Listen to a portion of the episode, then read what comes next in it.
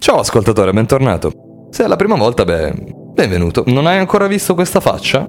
Lo farai. Se non sai chi sono, beh, questo è TG Kiwi, il programma in cui facciamo informazione e oggi abbiamo una notizia particolarmente interessante. Ma prima mi presento. Sono Riccardo Di Vigiano e ti do il benvenuto a TG Kiwi, il posto a portata di cuffia dove rimanere sempre aggiornato su ciò che di nuovo imperdibile i mondi della musica e del cinema hanno da offrirci.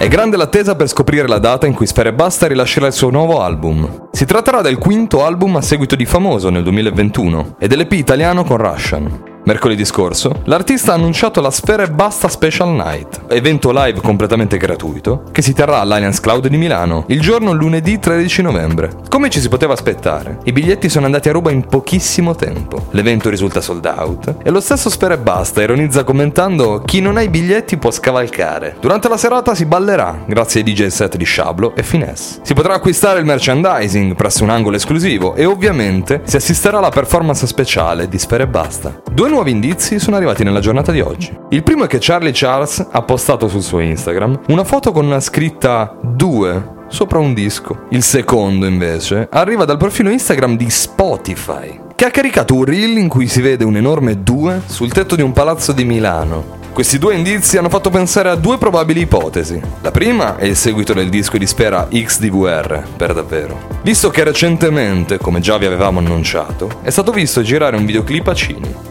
La seconda ipotesi è il seguito di una hit storica del 2017, ovvero Bimbi. Queste quantomeno sono le due ipotesi di cui vi avremmo potuto parlare qualche ora fa, ma in questo preciso istante vi posso dare la certezza che ormai il nome del disco di Sfera e Basta sarà XDVR2. Che bello, mi sembra di essere tornato a 17 anni.